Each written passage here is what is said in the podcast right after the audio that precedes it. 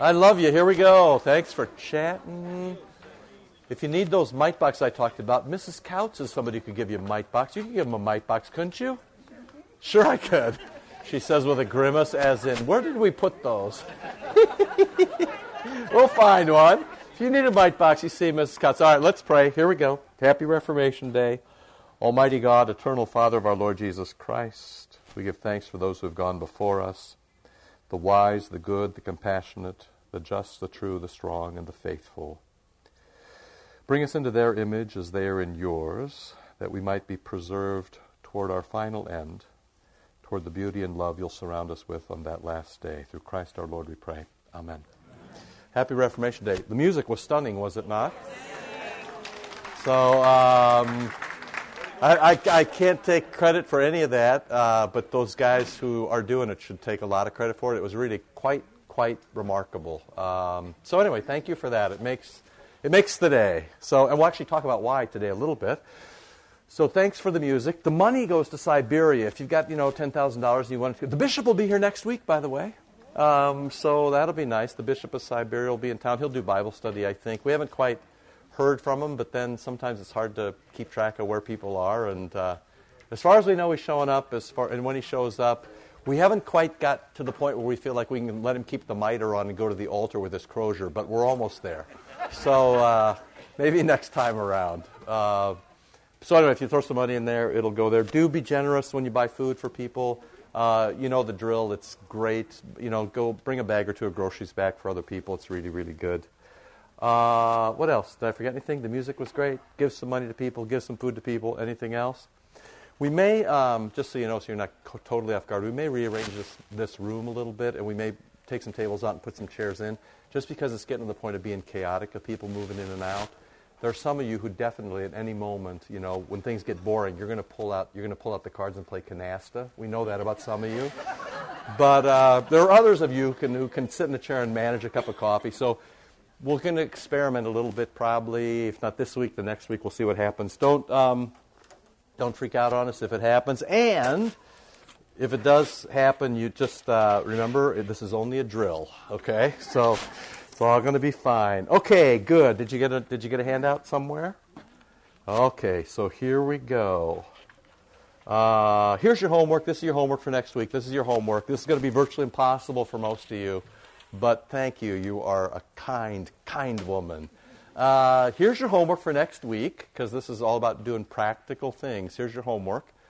Your homework toward next, oh, be toward two weeks, because I don't get, because the bishop will be here next week. So your homework toward two weeks will be, I just want you to see if you can, this may be impossible for you, I just want to see if you can sit quietly five minutes in the morning, five minutes at night. That's all I want you to do.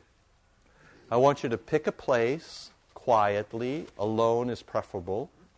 Just pick a place where you can sit quietly, just five minutes. You can put the watch on it, get the egg timer out, set the microwave. Sit down for five minutes. So sit down for five minutes in the morning. Can be at your desk at work. If you put the phone, just sit for five minutes. And five minutes at night. Just see if you can do that. We'll fill the content later observe what happens to you when you try to do this. Just observe in your own life kind of what happens. Okay? So that's the, the only assignment is see if you can carve out five minutes in the morning and five minutes at night. I'll just be very curious at how that works for you. Um, just see what happens. All right? That's all. Later we'll talk about content, but for now, just that. Okay, so um, we did a couple of weeks about the cross and how the Lord pulls you into the cross and how He shapes you with the cross and how He knits together everything in your life. And life is wonderful because the Lord, you know, you can't see it happening, but the Lord will happen too. So we're just at number one. Here's where we've been. Jesus tugging you near. John 12, 32. I'm going to tug everybody close. I'm going to tug the world near into my cross and resurrection, into my glory and my new life. Romans 6. When you get baptized, you're put into this new life pulling you into his orbit. So that's one way to describe this. There's a hundred other ways to describe it, but pulling you into orbit around Christ. And someday he'll gently land you home, back to Eden. So someday we all get to go home. This will be great. I'm looking forward to it. I'm sure that you are as well, right? Someday we're all home together as we all are, distinctly with all our personalities, as persons but without our flaws. It's going to be wonderful. You know, it's going to be great. Uh, it really, really will. But from now till then, you know, what does that look like? What's it mean to orbit Christ? That's the question. This happy, wonderful, productive, merciful, faithful communal life, how does that happen? Now, in one sense, it's all going. This, I mean, I just can't wait for Christmas sharing to happen because I know it's going to be fantastic. So, in one sense, it happens here. But of course, like any family, you have to nourish that, and then you always get the next good idea. Uh, you know, um, Lake Okoboji, that's where we'll go next week, like that, okay? So, um, life out of orbit is chaos. And chaos, we've talked about this for years, but chaos is the mark of what is sinful. When things are flying in all directions, you know, you're always ducking, you're turning around, you feel evil right here. Somebody does, I mean, things go, chaos is the mark of evil. And so, you know, when Adam and Eve broke the garden, they broke the world, they broke the cosmos, and it went chaotic. So, and we won't do this right now, but, you know, quickly describe for me, if you will, a time when your life fell out of orbit, or when you noticed that in somebody else. The primary time when people say this to me, when's the primary time that people notice that they're out of orbit? When? What? When you get sick or worse, when? Somebody dies or you lose a job, any of those things. And especially a lot of you say, you know, I can make it through, but I wonder what happens to people who don't know anything about Jesus, which is a legitimate question if you can say it in a very non judgmental way. So you lose a job, you get sick, you know, somebody else near you dies. Uh, there are these things in life, you know, the police call in the middle of the night and say, you know, it's your kid at jail, you know, come pick him up, or maybe not. There are these things in life, as busy as you think you are and as complicated as you think life is, you all know that life can get busier and more complicated. There are things that are showstoppers in your life. You know, what do you do? I mean, the answer is going to be you do the same things you've always done because you're in a life that orbits Christ, but that's going to be the answer you know, four months from now, okay? So, um, describe what you see in those who don't know Christ, who don't live in orbit. And here you have this great advantage of being in a traditional, liturgical, handed down for 2,000 or 4,000 years orbit, tried and tested. We know that this method, this liturgy, this service, we know that this makes really good disciples. We don't speak disparagingly about other people. All we say is, we know that history is on our side. We know that Scripture is on our side. We know the disciplines are on our side. We know the liturgical life. We know the rhythm is on our side. Okay, so you don't have to say anything bad about anybody else. I'm not interested in that at all. What I'm really interested in is your, your life and my life and our life together and how we live like little Christ to each other. Straight Luther stuff. So, um, chaos, the seminal mark of evil, is stilled by a word. One little word can fell him right? Jesus, Word made flesh. Whether this is the Word made flesh, or the Word tattooed on you at baptism, or the Word located in bread and wine at the Eucharist, or the Word ringing in your ears from Scripture, the eternal Word orders life. Okay, it gives order to life. I just want to pause and observe that this is probably the first time I've ever gone through a whole page without stopping since I've known you. It feels boring to me, actually. I feel like you're, probably going to fall asleep on me. But I want to get to the end of this because I want to make sure that you get your stuff before we get, you know, before the bishop comes next week, and then it'll be two weeks and blah, blah. So, here we go. This life is yours as a gift. There's no greater Reformation thing to say. I mean, the, great, no, the, the Reformation was fought on a single issue, a single issue. There's only one thing that split the church. It's a single thing does Jesus give it all to you as gift? Everything you've got life, salvation, forgiveness, new life, glory. Does he give you all that as a gift? Or do you two work it out together? And of course, Paul, Galatians 1 8, if anybody says it's not just Jesus doing it all by himself, let him be anathema. I mean, it's horrible, damned, cursed, sent to hell. But that was the single point at which the Reformation, there would have been no Reformation if it wouldn't have been for that single point. That was the thing that broke everything loose. So, the thing that we rejoice in is not that the church broke. We look for a time when it comes back together. The high priestly prayer, Jesus, I pray that they'd be one. But we do have to kind of preserve this single point that everything is gift, everything is grace, that God does it all, He does it to me. That's the great Reformation, the great Lutheran thing. It's already been given to you. You're loved, you're adopted, you're enlivened, you're nourished, you're freed, and now the fun begins. You're alive. What's next? I don't know. We'll see. Every one of you is different. Let's see what the Lord's going to do with you. As you go through life, now, and this is the practical part, How do you keep the chaos from eroding your joy? When somebody dies, when you get sick, when you lose a job, when your kid gets arrested, you know, when somebody gets in trouble, when things go badly at school, when somebody gets bullied. I mean, you can list a thousand things. Those are all chaos trying to interrupt your orbit. The question is, how do you push back the darkness? Or, very practically, last weekend, um, how do you how do you put the evil one to flight? You know, how do you put the how do you put the devil to flight? Okay, we're going to talk about that. How do you avoid temptation? It's weird because I have a different climbing experience than you did. I spent four days in two locations with him talking about demons, which has just got me a little bit uh, unnerved in a way, in a good way, unnerved in the way since you learn stuff you wish you didn't know and all that. You had a very different sense. He talked to you about joy. So I have a different experience of his visit maybe than you do, uh, which is kind of weird. But, um, you know, in the end, you know, that part of that's going to develop later. And in fact, much of what I've done here, the great thing about Kleinig is, is I say, you know, I sit down at the table and I say, you know, I've been thinking this, I, have been thinking about this for a year, and this is how I think the pieces fit together. And then he says, ah, yeah, I've got an article on that from 1986. I said it when he left. I said, you know, you saved me 10 years of my life. Uh, he, he said, well, you should have the lecture notes for my stuff on the liturgy. I'm like, okay, I'll take He said, you should have my lecture notes on my pad. I'm like, okay, I'll take that. You should have this. And by the way, um, just so you know, he's getting to be, he's got old man's thing going, which is, which is good because he, he's, you know, people can, when they get older, they can kind of collapse into themselves or they can sort of do this. He's sort of done this, and he's putting everything he's got for public domain on a couple of websites. And so I'll point you to those as I sort through them. You can kind of actually see him teaching. He's done this particularly because he works a lot with the Aboriginal pe- peoples, and they often can't get to where he is. He can't get to them.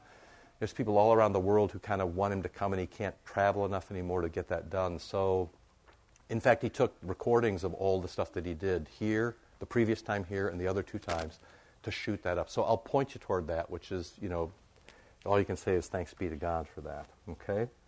So the question is the very first question I ever put to you how does Jesus make the best use of you?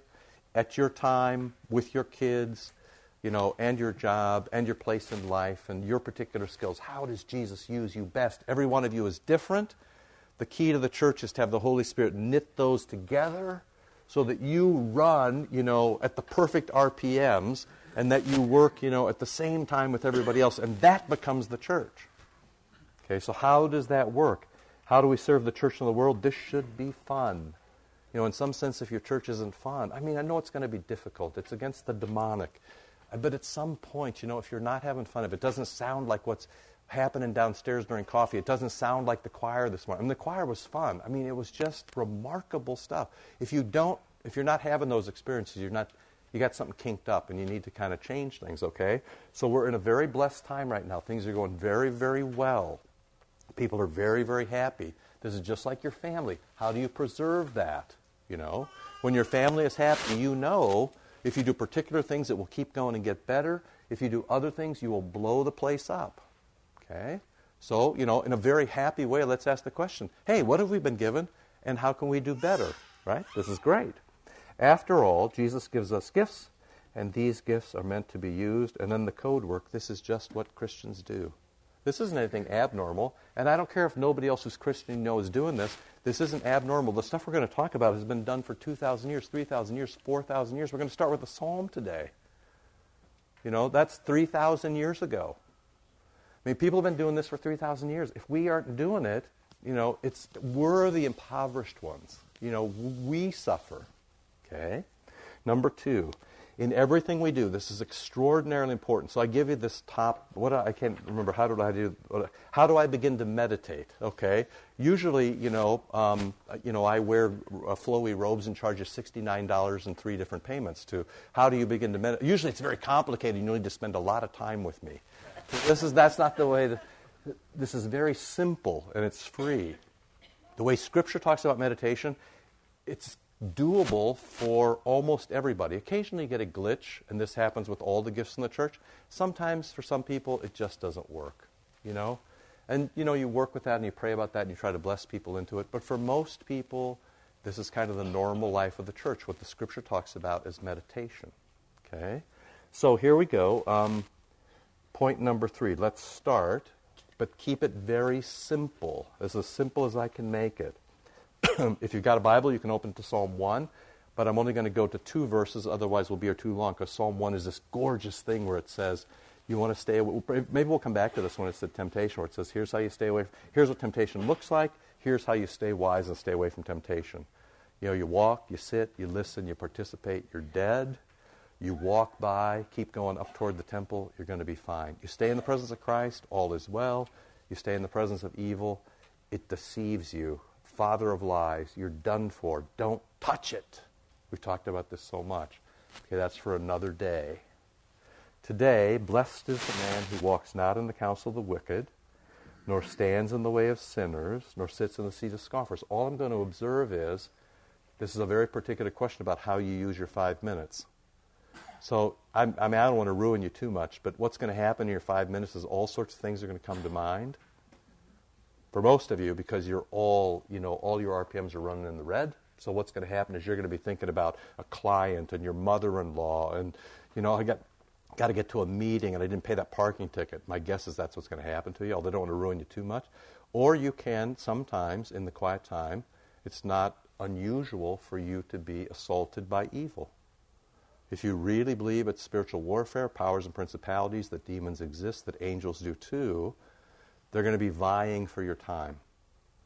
Just like when we said, when we baptize a child, you know, Luther's offhanded comment, we didn't do this kid any favors. You awaken the demons in the same way when you decide that you will spend some time in meditation you, you become a target. It's the C.S. Lewis thing, right? The, the easiest way to damn a man is not to bother him. Just let him alone. He wakes up and he finds himself in hell one day. Okay? So you're bothering, you're bothering, you're running against the darkness of the universe. You're poking them, they're going to poke you back. Now, we've learned that. If you poke things, they poke you back. The question is when you get poked back, how do you proceed? We're going to talk about that, although I just, just not to leave you hanging in case it happens between now and three months when we talk about it is you invoke the name of Jesus and you ignore it. That's the normal way. You show contempt for the devil. You show contempt for the devil. He's powerful, but not all powerful. You show contempt for him and you simply turn away from it. We'll talk about how to do that, but later, that's when, how do I avoid temptation? That's down the road a little bit, okay?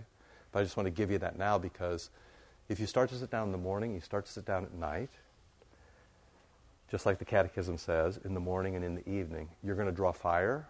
Okay, so I'm going to make your lives worse than they are now. That's why you pay me. Um, you know, I'm going to make your lives worse on the way to getting better. You know, it's like when you go to the doctor and he says to you, now this is going to hurt just a little bit. You know, you've had that experience at the doctor? Yeah, okay. So, blessed is the man who walks not, stands not, sits not, but his delight, his joy, is in the law of the Lord and on his law, and there's the word. He meditates day and night. You got it? So this is just basic stuff that the church has known for three or four thousand now, three or four thousand years. What does it mean when it says, um, "But his delight is on the law of the Lord, and on his law he meditates day and night. So there's your morning and evening. There's your five minutes in the morning, that's your five minutes at night. We'll talk about whether it should be an hour, two hours, or three minutes. We'll have to adjust for some of you. But um, morning and evening. Okay? So the word haga, to moan, to growl, that's very interesting. This is the word meditates. This is what it means to muse, to mutter, to meditate to devise, to plot, to speak. These words, you know, like English words have long things. To utter, to speak, to devise, to imagine. Okay, and then also, you remember the Hebrew uh, Old Testament was translated into Greek. They needed a word. And you listen to those church fathers because they are very close to the text and they say among themselves, now, how do we pick the right word? How do we pick the right word to use? Um, it's like when they when they had to come to the the words about the Eucharist, they could have picked is or signifies, and they picked is. They're like, yeah, it is the body and blood. It doesn't signify the body and blood. They had two words they could pick. They picked is. You know, they told us what they thought. It's not a sign that is the same body and blood on the cross. In the same way, what does it mean? Blessed is he who practices. Blessed is he who cultivates. Blessed is he who thinks about. So we need to think about what that means, okay? So flip the page, number five. You proud of me? Two pages in. How about this, huh? It's like the new me. I've turned over a new leaf. It should last, I don't know, another six minutes or so. Then I'm, I'll get distracted by something. So I give you Kleinig's uh, article there, um, and much of what follows is indebted to him, not only in you know conversation but also in writing. But I just I just want to honor him in that way. Um, if you can find a couple of guys who will give you guidance, it's good. I, I need a guy who's always about 15 years ahead of me. It's very helpful for me. Uh, just, just just help. He's 70. I'm not going to get that many more shots with him. Um, you know, it's just it's really nice. So, good guy. Just want to give him uh, proper respect and honor. Yes, please. Where are you? Mar- Maryland. There you go. Yeah. Uh, probably is. I can get you a copy too. I don't think I marked mine intentionally. I believe it is on an internet. I think it's J.W. Kleinig. You can Google him up. Um, I don't know if you'll get the. I think he's got both the written stuff and the video stuff on there. If it's not there, I think it's just his initial. It may be. It may be like J.W. Kleinig or something, but you'll find it. I mean, Google it up. You're 21st century people. You know how that works. Okay? If you don't find it, let me know, though. I have intentionally not marked my copy over the weekend while I was working on it. So Luther goes to the monastery. He picks the Augustinian monastery because they're the toughest monastery in town. And like every new monk, every novice, somebody on the way to being a monk, like every novice, he learns to meditate. That's just one of the things they taught you, like, you know, mucking out the stalls and making beer. That's one of the things you learned as a monk, okay? you just learned, everybody learned it, and there were all sorts of different ways to do it. And he would have learned out of the Augustinian tradition, but it would have been heavily influenced by, you know, medieval learning. Uh, and I'm going to give you a little bit of that here. You may, and what I've tried to do, here's what I've tried to do. Sometimes the medieval stuff can be, be very esoteric and it can be very complicated. Some of you enjoy that, some of you don't. What I've tried to do, I've tried to give you the most basic kind of picture of a human being that I can, that I can give you. Just a simple, this is under keeping it simple. I've tried to give you the most simple thing so that when you begin to meditate, you actually know what's going on in your soul, what's going on in your heart. Okay? Because sometimes you'll say, this is working or this is not working. You're like, what's wrong? Do I have a kink in the hose over here? What so I just want to explain to you the most simple anthropology, the most simple construction of your body, or how, how um, you're envisioned in Scripture. So here we go. What is meditation? And Luther meditated his entire life. He did it all the way to the end. I mean, he tweaked it and pushed and pulled, and it was influenced by what he learned as a reformer, but he did it all the way to the end, all the way. You know? And we'll talk about what that means. So, it's common. What is it? Seven. The first thing is meditation is chewing, which may not seem natural to you. Meditation puts something at the center of your attention, so you've got something like this. We're all going to pay attention now to this. Okay? You've got something in the middle in front of you, and the words for it are medio, medium, both in Latin, which means middle center, and that's the you can hear it, you know, medio or medium. Uh, that that comes out to be meditation in the English. It means whatever's at the center. So it means centering something. Okay, this is why, you know, this goes right with the orbiting thing, right? You orbit around something, there's some center that draws you in. Okay? Meditating chews on something, it works something over and over again. And so then this very basic distinction between thinking and meditating. Okay? So I'll say this really simply and then we'll go through it. You think with your mind, and when you think, you go, a, B, C, D, E, therefore F. You got it? You're trying to move in a line. You're trying to get from A to B. You're trying to figure something out. How do we get from here to Rockford? Well, you go to the corner and then you turn left and you turn right and then. So thinking is with your mind and it's sequential. A, B, C, D, E, therefore F. Make sense? You're just running in a line. That's not what the scriptures mean by meditation. It's not what Luther meant. That's not what the church means. Meditating actually stops the process at some point. So you don't think about, you're not with your mind thinking about your coffee cup and then your pen and then the cover on the book is coming off and you've got glasses in your hand, A, B, C, D. That's not how it works. It works instead to say, right now I'm just going to pay attention to the coffee cup and I'm not paying any attention to the glasses. You're not going anywhere.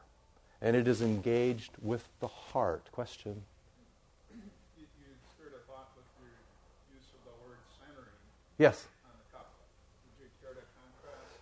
I only mean that something is at the center. There's an object of your attention. That's all I mean. So here's the thing. You're a clever guy, and I know you got a little bit of training. Here's the deal. Um, that rings in, as you know, all sorts of secular meanings, you know, all sorts of other religious meanings, all sorts of stuff. So, um, and I got it. So what I'm trying to do, well, I'm hoping first that nobody notices that, and then second, um, but I'm going to push that away and just try to let it mean the most simple possible thing. Orbit was the only was the best way for me to think about it. So if you orbit around Christ, around His cross, that's clearly the thing at the center, right? And that's all I'm trying for you to do. I'm just trying to say this is what's at your center. Okay, so um, you know, to, uh, to you think in a line with your mind, you meditate in one place with your heart. So now I'll just give you the simple thing. The mind is about thinking, and this is going to be really weird for you um, Lutheran types who are very, you know, logical and Germanic, especially on Reformation Day. Luther actually says the primary, the primary impulse here. Well, you can't break yourself in pieces. The primary impulse is not with your head, but with your heart. Not what you think, but what you feel. Isn't this interesting? For Lutherans who are especially given to the Word and getting things in line. Now, why is that? You know, you actually know this because you know a little bit of your Bible. Um, in James, I think it says, "The devils what? Fear and tremble." They know intellectually. The devils, demons know intellectually that Jesus is the Word made flesh, died, and resurrected. They know that intellectually with their heads, but they don't accept it in their hearts. Good Friday is the, the best example of that, where just for a moment Satan thinks he's won. You know, that great scene in uh, the Mel Gibson movie where, where Satan thinks he's won, and then this great teardrop drops from heaven and sort of washes the whole scene clean and moves in a different direction.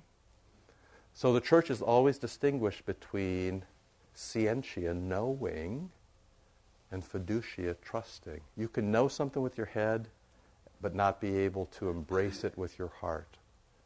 Meditation is the embrace. It's actually, just for the easiest way to talk about it, is love. You think with your head, you love with your heart. Make sense? Make sense? Meditation is about loving with your heart. Now, the hard question is going to be, and we'll do this next time, which is you remember how Luther started. When Luther was, was in the monastery, he was tortured. Why was he tortured? Remember what he said? He said, I hated God.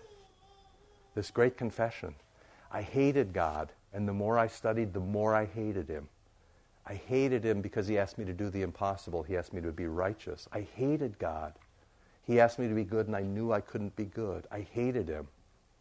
Right? And then, of course, his answer will be your answer, which is suddenly he figures out that by reading Scripture, reading Scripture, meditating on Scripture, especially that single word righteousness, he realized that righteousness was not what God demanded of him, but what God gave to him as a gift. Right? So it was meditation that saved Luther. It wasn't his brain that saved him, it was his heart that saved him. I mean, when he thought about it, he hated God. When the Holy Spirit worked on him through the Word of God, he loved God. And, you know, after that, you get a reformation. Make sense? So that's what we're going to work on. All right, so this notion of meditation chews on something, you get this ruminare, to ruminate, to chew over. You, for you farmers in the crowd, to chew cud. You've seen, this is exactly what it means. You're the cow. Yeah, it is. I mean, there's Orton. I knew he'd be around, right? So they, they, they spit it up, they chew on it for a while, they swallow it down, work it over a little bit, they spit it up again. Oh, it tastes different this time. That's got to be what cows are thinking, because if you've ever watched this, you're like, that cannot taste the same as when you first started. Okay? So you, that, that's what ruminare is. You know, you, you sort of bring it up, you swallow it down, you bring it up, you swallow it down. At some point, you absorb it and it disappears and you move on to the next thing. That's what you call spiritual growth. Make sense? So you, you spit it up, you swallow it down, you spit it up, you swallow it down. You bring it up in front of you, you put it away, you look at it again, and then finally that becomes your friend. You love it, it blesses you, and you move on to the next thing. That's how it works, okay? So, and I've given you the rest of the page. Thinking and meditating are not the same. Thinking makes progress, meditation stops. So, in some sense, meditating is more than thinking, right? It's concentrating, it's persistent, it's deep, it's diligent, and it sort of goes until it doesn't need to go. Flip your page. Of course, the Word of God, and I don't separate here. You know, I want to be extraordinarily careful not to separate. And this is get your lines right if you're a Lutheran. It's first the Word incarnate, first Jesus, and then Scripture. It's not Scripture, then Jesus. It's other way around. It's Jesus, then Scripture. You believe Scripture because you believe Jesus. First you love Jesus, then you love Scripture. That's how it works, okay? So the Word of God is the object of meditation. Um, and it's simply it's simplest if we don't split these things. And just as an aside, memorization helps. You know, memorization has been out of style for about 30 years, about 40 years. Um, I always tell you the story of my grandmother. This is a fit story for Reformation Day, who on her confirmation day sat in front of the um, congregation and answered all 162 questions from the catechism in German because she was the only kid in the class. She was still scarred by that 80 years later. Okay? But at least she had something to ruminate on, you know? There was stuff that she could bring to mind in order to talk about it. So I just put in a little plug for memorization, even if it's a little thing. Now, here's the cool thing. One of the best experience, of, I mean, there's highlights in every week. One of them is always the catechumenate on Saturday morning. There's nothing I'd rather do. But I have to tell you, the other thing that is just a great highlight is, you know, we kids come on Wednesday at 4 o'clock. They all trundle up to the altar in the back. They all kind of surround the pastors. And then they start to sing from memory. And they'll sing three or four or five Taizé things, a couple of them in Latin. You know, and, sometimes, and somebody cleverly, I don't know if it was Gretchen Scheel or Val, somebody taught them to sign a couple of them so they can, uh, which is double reinforcement because you've memorized it with your hands, right? As with your body as well as with your mouth. It's, it's the most stunning thing to sit down and listen to kids. they they'll have that with them for life. When you ask, you know, why do you do Taizé stuff, and that's repetitive, there's two reasons. One is it's scripture, it's always scripture. And two is, um, you know, they got to have something that they can pull back up when they're under attack when they're tempted to do the wrong thing, when they're in despair. You need something to pull up and chew when the going gets tough. And you'll do it. Here's the thing everybody does this. You shouldn't. It's like, you know, it's like a couple who's having marital problems. They come and sit in my office, and, you know, nobody talks. And then I say, you know, what's the trouble? And they say, well, we just don't communicate. I'm thinking to myself, you're communicating. I mean, the message is loud and clear, okay? It's unmistakable what's, what, what's being said here. Well, that, it's the same thing when you get tempted or when you have trouble. If you don't have this stuff in your reserves, your natural bias, original sin, is to draw up self interest, you know, to draw up pride. But if you put other things into you, like starting with the body and blood, and then the readings from every week, and then the collects that you memorize, and the Our Father, which is this great thing, and the Creed, if you put those into people and they memorize it, which is now I'm arguing for why there's a liturgy that stays the same every week, because someday you're going to be dying in the hospital and nobody's going to be around and you're going to need a word. Or when we go see old people who have lost their memories and they, they've got about a three minute loop, but if you pull out the liturgy, their loop expands to about 17 minutes. It's a flippin' miracle because they know, you know, they know what was put in them, right? Or when you say the verb and they sort of say them along, you're like, so I just put the plug in for liturgy slash repetition slash memorization so that you've got cud to chew. Okay, got it? Still with me? Everybody okay? Yes, Mr. Orton. Yes, that's right. Which, as Dickens said, was the best of times and the worst of times. we can ruin ourselves in all sorts of ways. But it also, you probably know a thing or two that you got in the 40s at St. John and Elgin, don't you? It's still there, right? So you were blessed by that. It helped me to learn to read because I. Yes, exactly I had right. Difficulty learning to read. I learned. I memorized before I read Yeah, exactly right. And that's not unusual. For I was actually thinking about that today during the during the glorious piece at the offering. I was like, I couldn't work the middle Latin word out. I'm like, what the heck? I'm losing my mind here. And then, of course, the translation was there. And I was like, but that's how. Then I was reflecting. This is what I'm thinking about at the altar. I'm thinking about how that those words help people understand. You know, it was glorious stuff. We So- make at COD, we make people memorize because they teach horticulture. Yes, right. Of course. That's the language they speak is uh, horticultural or botanical lab. That's right. Yeah, exactly. And that's, they, that means they, that- that one of the first things they have to do is memorize. Yeah, you can't stop and explain the terms if you're, especially if you're teaching them. You can't stop and you've all been around professionals and you can't understand them.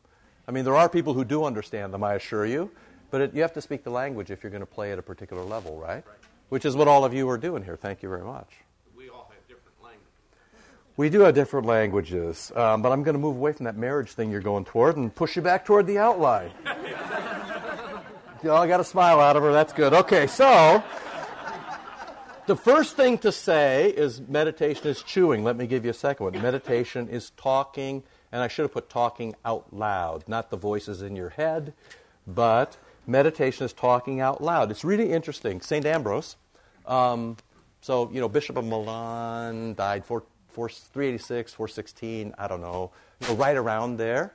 One of the stunning things about St. Ambrose is some disciples walked in and he was saying his prayers one day, and he was moving his lips, but no sound was coming out. Which now, having read this, I'm more reflective on that. I always thought, well, that's a very interesting thing. And then I always thought, how for 400 years, how could how could that be a surprise in the year, let's just say 360? How could that be 360 years after Christ? How could that be a surprise that somebody would be kneeling down and saying his prayers without talking? By the way, I love Ambrose. Love him for two reasons. One, he, has a, he had a metal altar like we do. And two is, about, I don't know, I'm getting old now, 15 years ago, 10 years ago, they were doing renovations on the cathedral. And lo and behold, they found a skull buried under the altar, and they knew it was Ambrose. How did they know? Because he had a deformity. One eye was lower than the other. Uh, this is well documented. One eye was lower than the other, and they found a skull under the altar with one socket lower than the other. I mean, what are the odds? I suppose they could have, you know, but. So, I mean, plus we found him. That's fun. Anyway, I think to myself, you know, what. Now I, I don't think as fondly, though, of this, having read this, because Luther is very clever. He says, when you put a word in the air, he said it's like you take an herb and you crush it to smell it. You know, you take an herb or you take a, you know, you put it between, take garlic, you know. Go home, this is your homework too. Get yourself a clove of garlic, stand really close to your wife or your kids, put it in your hand, it'll be okay. And then just crush it in your hand and see what happens, right? It's released. Well, Luther says the same thing happens when you take a word of Scripture and you read it out loud. This is part of the reason why we say prayers out loud. We say the creed out loud. We respond out loud. Why is that? Because what happens is, and then communally it's even better, which is you take the word, you put it out into the air, it takes a right turn, goes 180, hits your eardrum, goes right over above your nose, goes straight down, hits your heart, and explodes with meaning. That's how he describes it. And of course, if you think of that communally now, you're not only putting the word into your own ear, but you put the word into other people's ears. And of course, this is the greatest example. This is a funeral where if you can't speak, we speak for you. And if you can't sing, we sing for you. And if you can't cry, we cry for you. If you can't pray, we pray for you. We put words into your ear and we aim them at your heart. It's a genius insight. So um, you'll want to, you know, I'm sort of giving you things toward, you know, when we fill up that five minutes that you're going to try to carve out, one of the things you're going to want to be able to do is talk aloud. It's your own tongue helps your own ear help your own heart. Okay? So it makes it a more physical process. So Luther can say meditation is a continual chattering and conversation of the mouth. It's out loud. Now here's the thing. Um, hopefully you know me well enough to, to say to you, you know, you're driving along and, you know, you're thinking about the little baby Jesus, but you're not talking out loud like that guy next to you singing along with Jay-Z. It's usually a white man, balding, 50. you think he's very strange. And of course, you don't want people thinking of you that way. I mean, I get that there, I'm not being critical of you, you know, other times just having thoughts. I'm just saying for the time that you set aside for your meditation, give this a go. because um, it has a long sort of history. And in this, you get a double bonus. You're not just speaking, you're also hearing. So, uh, speaking releases the meaning of the word, like crushing an herb, and it, it sort of hits you in the heart. And the hearing, what happens is then you pull your whole body in the same direction. And of course, you know your body and soul, or body, soul, and spirit, or body, mind, soul, spirit, depending on how you want to cut yourself up. But the gist of it is, you want to pull everything in the same direction toward the grace of God, around the cross, toward Christ. Okay? And Luther presumes, I mean, in the simplest way, and I've said this already, if, if Luther was going to just give a real nice description of Nancy, he would say, well, she's a soul, a living soul. He's just saying you're a living person, a living being, and you primarily have two bits. You've got your mind and your heart. Your mind thinks, your heart feels. That's what he'd say. Here's the thing it doesn't have to be exhaustive. This is keeping it simple. So, turn the page. Meditation is first a matter of the heart. And the main emotions of the heart are joy and sorrow, hope and fear, love and hate. Okay? And I'll give you this last thing, then we got to go. Um, I got to give you two things. For Luther, the affective, the thing that affects you, aspect of meditation took precedence over the cognitive. So the feeling is more important than the thinking. Just as an aside, you can see now when we built the new sanctuary why we made such a big deal out of beauty. Because what? You can think all day about the icon. You can think about it. You can think about its 63 layers of paint. You can think about she was blowing on it and saying prayers when she was making it. You can think that you like the wounds. You can think that you can't tell if he's dead or alive. You can think that all day long. But someday you have this emotional reaction to it, and then it's yours, which is exactly what happens in the scripture. Okay? So the, the point of your life is to appropriate more and more of the scripture through meditation so that it spits itself back up when you need it, like when you're under demonic attack, when you're tempted to do ill, when you see somebody who's in trouble, when you're tempted to say a bad word, whatever, okay? I'm going to give you the last thing, and you can then kind of read through this, and we'll start here. Number 11 meditation rearranges our emotions. So here's what happens you read the word of Scripture, it comes out of your mouth, it comes around, hits your ear, it drops down, it goes to your heart, and it's like the Holy Spirit is rearranging the furniture. You've had this happen, right? You've had a sleepover at your house. You know what can happen. right? I mean, I love that I love my kids, but the coolest thing about my kids being at college is I can put my keys there and I can come back tomorrow and guess what? it's a miracle! Okay, we got to go next week, okay? Let's pray. Lord, remember us in your kingdom and teach us to pray. Our Father, who art in heaven, hallowed be thy name. Thy kingdom come, thy will be done, on earth as it is in heaven. Give us this day our daily bread, and forgive us our trespasses, as we forgive those who trespass against us. And lead us not into temptation, but deliver us from evil. For thine is the kingdom, and the power, and the glory forever and ever. Amen. Thank you. Happy Reformation Day. See you next time.